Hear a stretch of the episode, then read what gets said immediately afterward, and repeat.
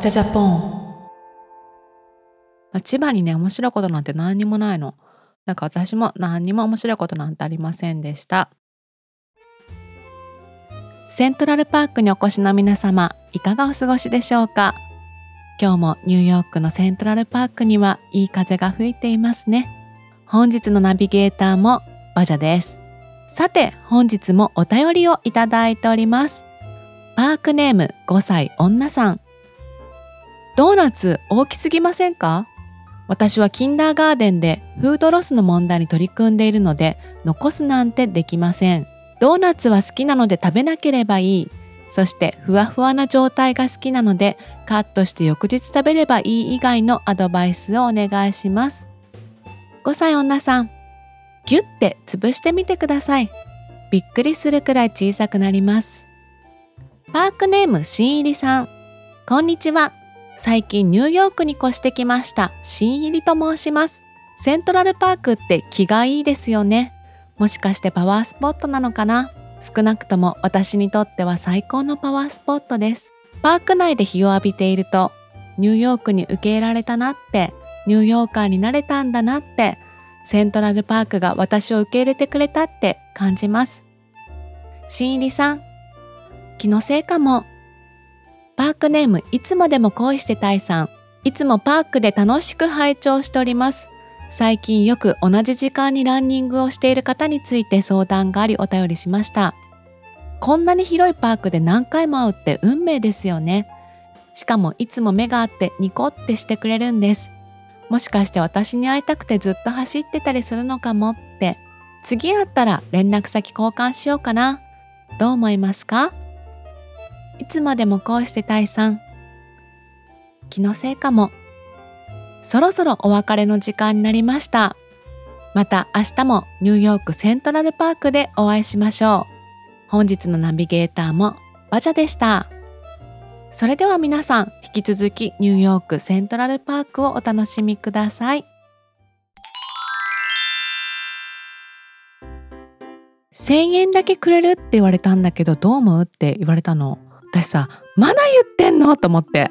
せんえん問題もにじゅうねんくらい前から言ってんだけど、えまだ言ってんのって思ったのね。もうね、二度とこの問題が出ないように私が今日解決したいと思います。まあこれね、何かっていうと、男女がデートしたり、まあ、合コン行ったりとかして、お会計の時にですね、女性側がお会計どうしたらいいのかなって男性に尋ねた時、ちょっとお財布出してみて、お金出すそぶりしてみて、あ、私いくら払えばいいですかみたいに聞いた後に言われる問題ね、これ。あ、じゃあせんえんだけくれるっていうやつ。これさ、その人が何歳かとか、まあ、自分とか相手が仕事してるのかしてないのかとか、まあ、そういうのにもよるんだけど、この最近聞いた話で言うとさ、まあ、同い年くらいなんですよ。昭和生まれの人ね。まだ言うかってバジャジャポンを聞いてくださってる方が一番多い年代の昭和生まれの話です。周りの人にはそんなケチな人やめた方がいいって言われてるらしいのね。でもさ、相手も昭和生まれの男性でさ、なんかせんえんがあってどうってあんまないと思うの。ケチなわけじゃなくて、多分男性の優しさだと思うのね。おごられるの嫌な女性がいるって男性思ってると思うんですよ。で、あ、この女性はおごられるのが嫌なのかなって、なんか貸しを作るみたいで嫌なのかなって思って気を使って、あ、じゃあ、まあ、いくらでもいいんだけどとか、払わなくてもいいんだけど、おごってもいいんだけど、でもひゃくえんじゃなんだし、ごひゃくえんじゃなんだし、じゃあせんえんっていうことだと思うのね。ケチとかそんな深刻な問題じゃないと思うの。でもさ、なんかものすごい深刻に捉えててさ、めちゃくちゃいい感じだったらなんかもう終わりみたいな感じだったから、そんなそんな大問題じゃないじゃん。でさ、私さ、これ男性もね、まあ、ちょっとほんとこのバジャジャポン、男性ちょっとだけ聞いてくださってるんですけど、あの、ね、男性にお伝えしたい。あのね、せんえん払わせて喜んでる女見たことない。え、見たことなくないですか？ないよね私大体さ、みんなさ、私の周りの女、帰りがけにさ、せんえん払わされたんだけどって怒りの ライン してくるからね。女が払おうとしてるそぶりで払わせていいことないから、あの、ね、本当に払おうと思ってる女はね、もうすかさずもうスイカかざしたりとか、次私払いますねって言ったり、なんかプレゼント多めにくれたりとかなんかするから。だからね、あの男性こんな気を使うことないと思いますよ。もうおごってやってください。だってせんえんでさ、せっかくの今までの関係とか会話とかが崩れるわけじゃん。超無駄じゃない？びっくりするんだけど、もう本当もうやめて、もうせんえんの問題とかやめて、せんえんとか本当やめて。でもね、私ね、平成小娘時代、まあ、昭和に生まれ、小娘時代、平成で過ごした女は、やっぱね、デートとか合コンでおごられるってのは自分が価値があるっていうか、価値だと思ってたんだよね。なんかこんな高いご飯をご馳走してもらえる価値のある女とか思ってたんだよね。でもね、全然それは違うと思うのね。昭和生まれの話ですよ。もう今のことわかんない。平成生まれのことも全然わかんないんだけど、男性もさ、私たちの年代ってさ、こうおごるのがかっこいいみたいな、おごってる俺みたいなのがあったから、なんかそういうこうおごってる俺かっこいいに乗っかってあげるのも優しさだなと思ってた時もあったのね。結構ご飯とかはご馳走してもらってたんだけど、あ、でもさ、女ってその後にさ、まあ本当ににっこり笑顔で本当にごちそうさまでしたって言ってさ、帰りがけの電車の中とかでもさ、 ライン でさ、今日はありがとうございました、ごちそうさまでしたって送んなきゃいけないしさ、なんかもうありがとうございました、ごちそうさまでしたをその日のうちにさんかいくらい言わなきゃいけないっていう、なんか謎なルールありましたよね。ルールっていうか、なんか本だのネットだのいろんなとこでさ、なんかごちそうしてもらったらこうしましょうみたいなのあったよね。で、私もね、私もおごってもらったりしてたんだけどさ、前後に行くカフェとかに軒目行くとかさ、そういう時に私が普通にパッと払ってたし、それこそカッコつけた男がやるさ、お手洗い行ってる隙に払うみたいなこととかしてたし、だから本当に払いたい女ってそういうことするから、だからね、女のそういう素振りにも騙されちゃいけないですね。それはまあ付き合う前の話ね。でさ、付き合ってからのさ、お金の問題って難しいですよね。まあ付き合った後に、付き合う前付き合った後も割り勘でもいいんだけど、相手の方が収入高くてさ、こう使えるお金も多かったりすると、こっち割り勘だときついっていう時あるじゃないですか。そうするとさ、なんかあんま会えなくなったりするじゃん。でもお金がないから会えませんっても言いにくくなっちゃうじゃないですか。だからやっぱ付き合う前にカッコつけずにお金の話ってするの大事かもしれないですね。私一回さ、めちゃくちゃ稼いでんだけど、すんごいケチな人と会ってた時があって、その人はね、最初から自分はケチですって言ってきたので、自分はケチなのでクーポンも使うし、あのごちそうもしませんって言われたのね。でさ、私はさ、まあ、そうなんだって思ったんだけど、でその人は全然そのいろんな素敵なお店とか知らなくて、そっちがそうならこっちもそうしてやると思ってさ、あの無印のカフェ連れてったのね。そしたらめっちゃ喜んでて、コスパがいいみたいなさ、そこで株が上がりました。だから割り勘ってなったら、そうやって自分が店選んじゃえばいいのかもね。自分が払ってもいいし、自分がお金を払っても行きたい店にしちゃえばいいと思う。でさ、せんえんってさ、高校生とか大学生の時ってすごい大きい金額じゃないですか。で、まあ、高校生だったら、まあ、相手もね一緒だからいいんだけど、大学生になるとさ、相手が学生なのか、相手が、まあ、サラリーマンとか社会人なのか、そしてなんかバンドマンとか夢を追ってる人なのか、行きつかない俺稼いでる自慢みたいなのする社会人なのかによって変わってくると思うのね。で、自分が社会人になった時ね、いろんな状況あると思うんですよ。まあ、同期とか同い年くらいとか、同じ会社の人とか、あの収入格差があるとか、まあ、合コンなのかふたりなのかとかさ、またバンドマンなのかとかあるじゃないですか。なんか社会人になったらまたそれでね、社会人になったらね、またどんどんいろいろこう枝分かれしていくからさ、難しいかもしれないけども、決まり、もうこうしてください。もう男性はせんえんちょうだいは言わない。あ、せんえんだけくれるってあれかも、おごってる感も出されるから嫌なのかも。おごってあげた感がちょっと出るじゃないですか。なんか割り勘でもないし、あ、それだね、だからムカつくのかも。もしごちそうしない場合は、まあ、自分の方が多く食べた、多く飲んだって言ったら多めに払わなきゃいけないけど、もうね、もう自分が食べた分払うでも良くないですかって思いますけどね。友達だったらさ、だいたい割り勘っていうか、まあ、自分の分は自分で払うし、まあ、もうこの年になったら細かいことは気にしないけど、まあ、あんまりおごられる関係ってなんかのお祝いとか謝罪とかそういう時しかないよね。なんかやっぱこのせんえん問題はあれだね、付き合う前の脆い関係な繊細な関係な時の問題だね。本当にさ、付き合う前って些細なことでダメになったりするもんね。ご馳走するか自分の食べたもの飲んだものは自分で払うかのどちらかにしましょう。もうせんえんだけちょうだいはなしにしましょう。もうこういうことになるから、はい、決まり、終わり。もう二度と言わないでください。はい、全国の皆さん、もうせんえんちょうだいを言わないでください。せんえんちょうだいで悩まないでください。終わり。おごるおごんないの話になった時絶対出てくるのがさ、女の方が金かかってんだけどって話じゃん。でさ、確かに金かかってんだよね。ちょっと頭からいくよ頭からいこうね。えっとまず髪の毛髪の毛で美容院行くじゃん。でさ、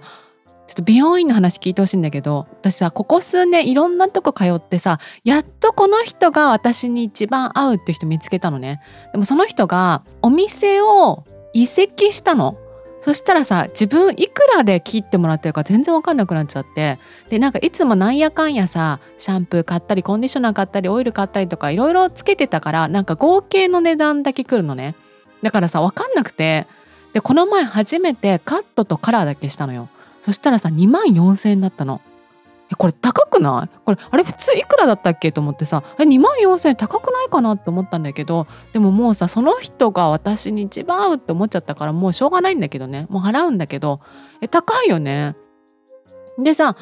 美容院からもう言われた通りシャンプーもコンディショナーも使ってオイルも使ったりとかで、それでも金かかるじゃん。でドライヤーもまあまあいいの使ってるのね。そんなサロンで使うほどのいいやつじゃないけど、まあまあいいやつ使ってるから、それもかかるじゃん。顔はスキンケア、化粧水、美容液、クリームでパック つ, つけたりねするし、美顔器たまに当てたりもしますね。であとコスメじゃん。下地塗って、ファンデーション塗って、コンシーラー塗って、パウダーはたいて、で眉毛サロン行ったりとかして眉毛整えて、で眉毛のアイブロウパウダー使って、アイブロウペンシル使って眉毛を描いて、でアイシャドウ塗って、アイライン引いて、マスカラ塗って、マスカラ下地する人もいるよね。まつげエクステとかまつげパーマとかもする人いるじゃん。私してないんですけど。でノーズシャドウとかつけて、チーク塗って、でカラコン入れる人もいるよね。でリップ塗って、リップオイル塗って、グロスつけたりして、アクセサリーもめっちゃかかるじゃん。ピアス、イヤリング、指輪、ネックレス、ブレスレットつけ、体もさ、ボディオイルとかさ、ボディクリーム塗ったりさ、エステたまに行ったりとかしてさ、服もさ、ワンピース持ってたり、スカート持ってたり、パンツ持ってたりとか、いろんな服、いろんな色持ってたり、いろんなテイスト持ってたりするじゃん。でバッグも小さいのから大きいのまで持ってるでしょ。金かかんだわ、女って。でもさ、悔しいのがさ、男ってさ、ナチュラルなのが好きじゃん。なんかネイルとかもあんまり好きじゃないじゃないですか、男って。でさ、ナチュラルでさ、肌綺麗で髪ツヤツヤでストレートの女なんてさ、もう女の いちパーセント しかいないと思うのね。ナチュラルを目指そうとするとさ、そっちの方がお金かかるよね。だって綺麗な肌にして綺麗な髪にするのってさ、本当お金かかるじゃん。でそういう努力とか時間とかさ、わかんないじゃん、あんま男性って。男の求める平均くらいってさ、実は女性ってさ、めちゃくちゃ頑張んないとそこにたどり着けなかったりするじゃん。いや悔しいよね、悔しい。ご飯くらいごちそうしてくれって思うよね。でも綺麗になりたい努力って自分のためにやってるじゃん。たまにさ、スマホの画面をさ、下から見てたりして、自分のすっぴんで髪ボサボサのなんか気の抜けた顔が映ったりとかするとびっくりする時あるよね。なんかそういう風に思いたくないからさ、やっぱり自分も綺麗な状態でいた方が気持ちいいし、綺麗な状態でいた方がいろいろ生きやすい、いろいろスムーズにことが運ぶ気がする。でさ、もちろんさ、その、まあ、デートする相手とかのためにやるっていうところもあるんだけど、でもそれもさ、可愛く思われたいとかさ、それも自分のためじゃん、結局。だから自分のためでもあるから、そこほんと難しいよね。この前栃木行ったのね。で栃木の電車に乗ってて、もう夜だったんですよ。そこにさ、地元の子らしき女性ふたりがね乗ってきたんだけど、あのこの前だからもう年末とかですんごい寒かった時だよ、ペラッペラなさオフショルダーの薄いニットにものすごいペラッペラなミニスカートにサンダルだったのね、素足で。で、あ、寒そうと思ったんだけど、それにさフリースのブランケットをさ巻いてたの、腰に。あんだかスカートみたいになってたのね。でそれ見てすごい私さ、あ、なんかエモいっていうか、あ、なんか地元って感じするなって思って、すごいいいなって思ってさ、絶対サンダルとフリースのブランケットドンキで買ったよねっていう感じでさ、で今からドンキ行くよねきっとみたいな。この前ね、生まれも育ちも自由が丘の方からさ、東京ベイって本当にあるんだって言われたの。なんか東京ベイって私よく言ってたけどさ、なんか私が作り出した言葉だと思われてて、もうねすごいね自由が丘って感じがして本当に好きって思った。もう自由が丘だよね、そういうこと言うところね。私の地元ね東京ベイなんだけど、あのね本当にね舞浜、新浦安、南船橋のマンションとか建物とか、あと病院の名前とか見てみてください。もうほとんどに東京ベイついてるから、もうびっくりしたから、もう私が作った言葉だと思われてるなんてさ、やっぱりあれだね、地元の人だとさ当たり前のことだけど、他のエリアの人から見たらえって思うこととかってやっぱあるんだね。私もうほんとさ、こんなの全国民が知ってると思ってたからさ、千葉県の湾岸エリアが東京ベイってね呼んでるってことね。やっぱりね神奈川の方の人とかって東京ベイなんて呼ばないし、もちろん東京に住んでるさ豊洲とかさあの辺の人たちとかも東京ベイなんて言わないのね。だってそこは東京だしさ、神奈川の人は東京湾とかじゃなくて、やっぱり江ノ島とかさ湘南とかの方を誇りにしてるからさ、わざわざ東京ベイとか言わないの。だから東京ベイっていうのはもう千葉県だけなのね。なんか東京ベイってついてる信用金庫かなんかなかったかな、なんかねそのくらいね普通なの。もう千葉県の湾岸エリアにとって東京ベイって普通のことなのね。でも東京っていうと嘘になっちゃうけどさ、まあディズニーランドとかはねついてますけど、東京ベイって言ったらさ嘘じゃないから、あの本当に東京湾だから、あの堂々と名乗ってるんだけどさ、そういうところいいなって思いますよね。皆さんも年末年始で実家に帰ったりねしたと思うんですけど、なんか面白いことありました？まあ、千葉にね面白いことなんて何にもないの。なんか私も何にも面白いことなんてありませんでした。お便りいただいております。ポンズネーム朝日愛知さんです。さんじゅっさいくらいから毎月 いちにかいお見合いをしていまして、結果ひゃくはちかいほどしました。ほどというのははちじゅっかいくらいまでをメモしていたのですが、そこからは自分が何のためにお見合いをしているのかが分からなくなってきたので、今は記憶がないからですひゃくいっかいめのプロポーズを超えたら面白いなと思っていたら、本当に軽く超えて笑っちゃったのと、ひゃくはちかいで煩悩だと思ったことは覚えています。成就できていないのに自称お見合いのプロとは何ぞやと自問自答した日々でした。話したいことは山ほどありますが、バジャジャポンにかいめを聞いて思い出した一番辛かったシーンは、あるホテルの閉店間際の喫茶店でのお見合いでした。店内の ビージーエム がすでに切られた状態で、お客は暇を持て余した宿泊客らしいサラリーマン風の男性が にさんにん、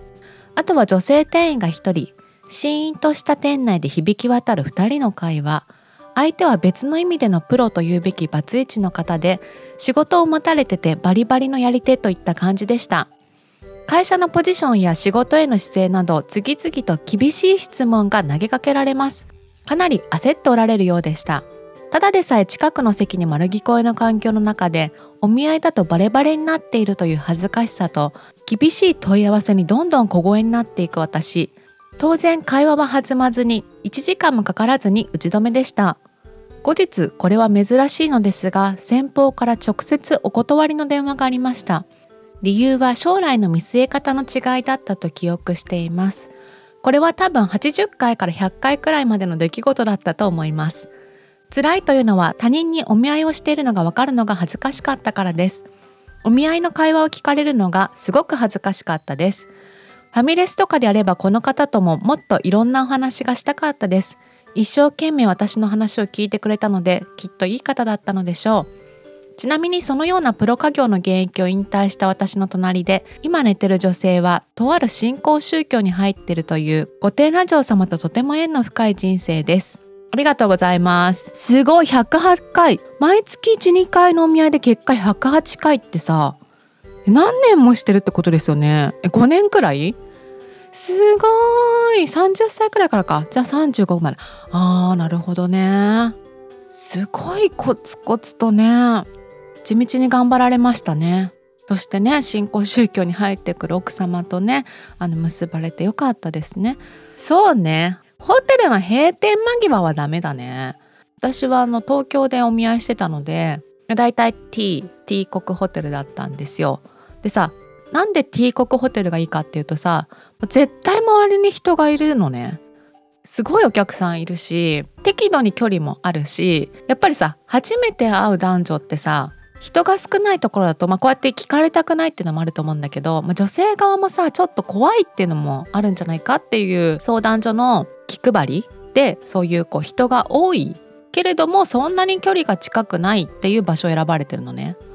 私一回さ、 T 国ホテルでさ、いちにちにほんやる時があって、いっかいめがいっかいのロビーだったんだけど、にかいめも同じロビーだとさ、そこは相談所も気使うのよ。にかいめは下のトラヤだったの。でさ、私はさ、いっかいめのお見合い終わった後にさ、いっかい出るそぶりしなきゃいけないじゃん。あ、私この後またあるんでとか言えないじゃん。だからいっかい出て、え、この後なんかどっか行かれるんですかとか言われてさ、あ、ちょっと銀座の方とか行こっかなと思っててとか言うんだけどさ、また戻ってくるわけよ。で、戻ってきて下に行くとかね、やってましたね。そっか、相手は何？会社のポジションや仕事への姿勢とか聞いてくるんだ。なんかそういうのってさ、一番聞かれたくないやつだよね。多分男性としては一番言いたくないところじゃない？のんけ男性ってさ、基本的にいい人が多いと思ってるのね。純粋でいい人が多いと思ってるんだけど、だけどさ、仕事のさ、プライドとか出世については本当に意地悪になんない？なんかものすごいさ、嫌な部分出てくるよね。だからね、男性にこういう仕事のプライド的なこととか出世の話って禁句な気がする。なんか女性ってさ、いろいろあるんだけどさ、なんか男性ってそこだけが絶対触れてはいけないポイントな気がしてますね。で、私はね、あんまりお見合いね、そんな何回もしなかったのね。もう嫌になっちゃったから。で、正直私いっかいめのお見合いって本当に意味ないと思ってて、もう本当に茶番でしかないのね。趣味は何なんですかとかさ、お互い嘘ばっかりなのね。相手の心を開かすためにはこっちが心を開いてからじゃないとダメだと思ってるから、私結構最初から茶番しなかった気がする。男受けしないようなこととかも普通に言うようにしてたかな、あえて。なんかそうするとね、結構男側もね、ほっとしてくれて、あ、気張らなくていいんすねみたいな、あ、なんかバジャさん大丈夫なタイプなんすねみたいな感じになってさ、なんか実はなんかもうさ、この前のお見合いでさみたいな、結構言ってくれたりするんだよね。でもなんか本当は意味ないっすよねみたいなこととか言ってくれたりしてさ、まあまあ今お見合いしてる人いるかわかんないですけど、結構こっちから、女性側の方からね、心を開くっていうのはおすすめかもしれません。うまくいくかはわかりません。ポンズネームビンドンジャポンさんです。ゲスト会も楽しいですが、一人喋り会は秘密の話を聞いているみたいで違った楽しみがあります。ありがとうございます。みんな内緒ですよ、こんなこと言ってるの。はい、えー、今回は私の ダブリュージー 話を聞いてほしくてお便りしました。我が子が半年前から少年野球を始めました。お茶当番や親同士の揉め事の印象しかなかったため、絶対にやらせたくなかったのですが、よねんかん拒否したのにごねんせいになってもどうしてもやりたいというので仕方なく許可しました。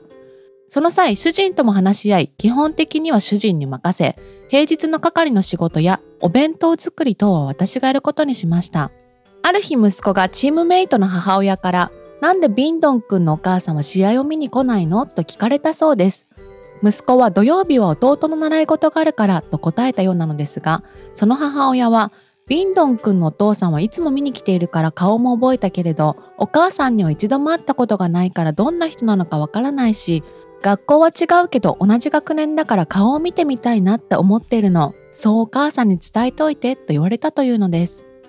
私はちゃんと監督とコーチにご挨拶しているし、係の仕事もこなしています。主人が毎試合見に行きたいというので、試合がある日は私が次男の面倒を見ながら家事をしています。少年野球界全体はわかりませんが、うちのチームの場合は、保護者イコール両親の認識のため、役員も係も夫婦でやらなければなりません。なのでこの母親も、半年も経ってるのに直接挨拶もなく、顔も見せないなんてどういうこと？母親も一緒に見に来て応援するのが当然でしょと思っているのに違いありません。我が家で決めたルールにのっとって人に迷惑をかけずにやることをやっているのに、どうしてこんなことを子供を使って言ってくるのかなとめちゃくちゃ腹が立ちました。もし仮に本当に会いたいと思ったならば、こんな回りくどい言い方はしないし、試合じゃなくても会える方法や会える機会はいくらでもあると思うのです。ぜひバジャさんのご意見をお伺いしたいです。で、尾行で息子はまだ公式試合には出られません。たまに練習試合に途中から出られる程度です。しかも絶賛反抗期中なので扱いがいろいろ面倒です。例の母親の息子はピッチャーらしいです。ありがとうございます。え、めんどくさいね。普通にただうるせえと思いました。それだけです。でもね、うるせえと思いましただけじゃね。バジャさんのご意見をお伺いしたいです。うるせえと思いましただけじゃね。なんなんだろう。てかさ、両親いるってまず思われてんのがさ、なんで両親揃ってるって思われるんだろうね。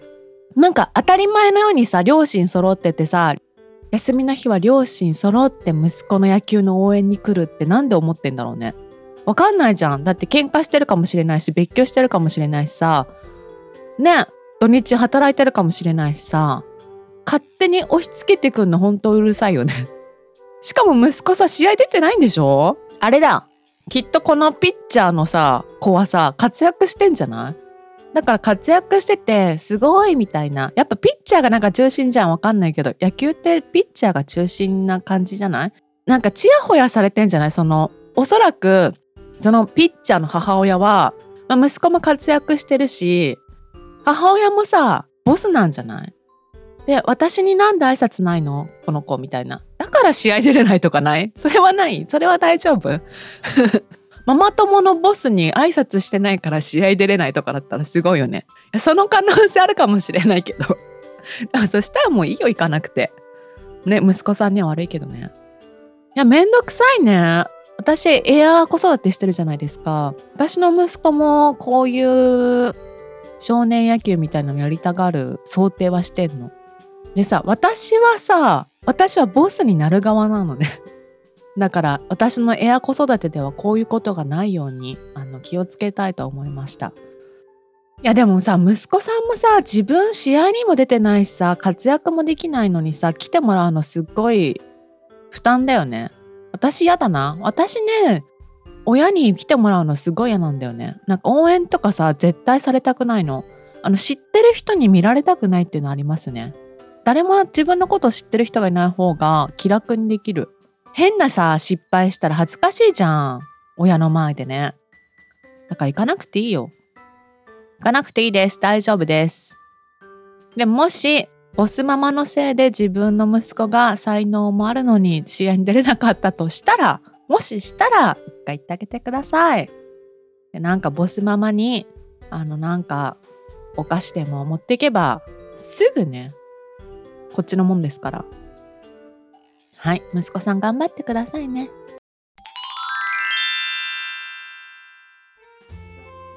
本日もお聞きいただきありがとうございました。なんかもう一人語りも慣れてきまして、ベラベラと喋っておりますね。最近インスタグラムのストーリーで毎日のようにいけすかない女情報なども載せておりますので、ぜひインスタグラムやツイッターのフォローもお願いいたします。ハッシュタグバジャジャポン、ハッシュタグポンズでご感想などご投稿ください。概要欄にはお便りフォームのリンクもございます。お便りもぜひお寄せください。次回はゲストをお招きしております。車中泊キャンパーちょもかさん、プロのキャンパーを招いて私何を話すんでしょうか。実はね、ちょもかさんすごく可愛い方なんですけど、やっぱりね、可愛くて活躍されている女性って女にね嫌われちゃうところもあるんですよね。なので女の敵を作らない方法を伝授したりしております。ぜひお聞きください。それではまた木曜日にお会いしましょう。またね。バジャジャポン。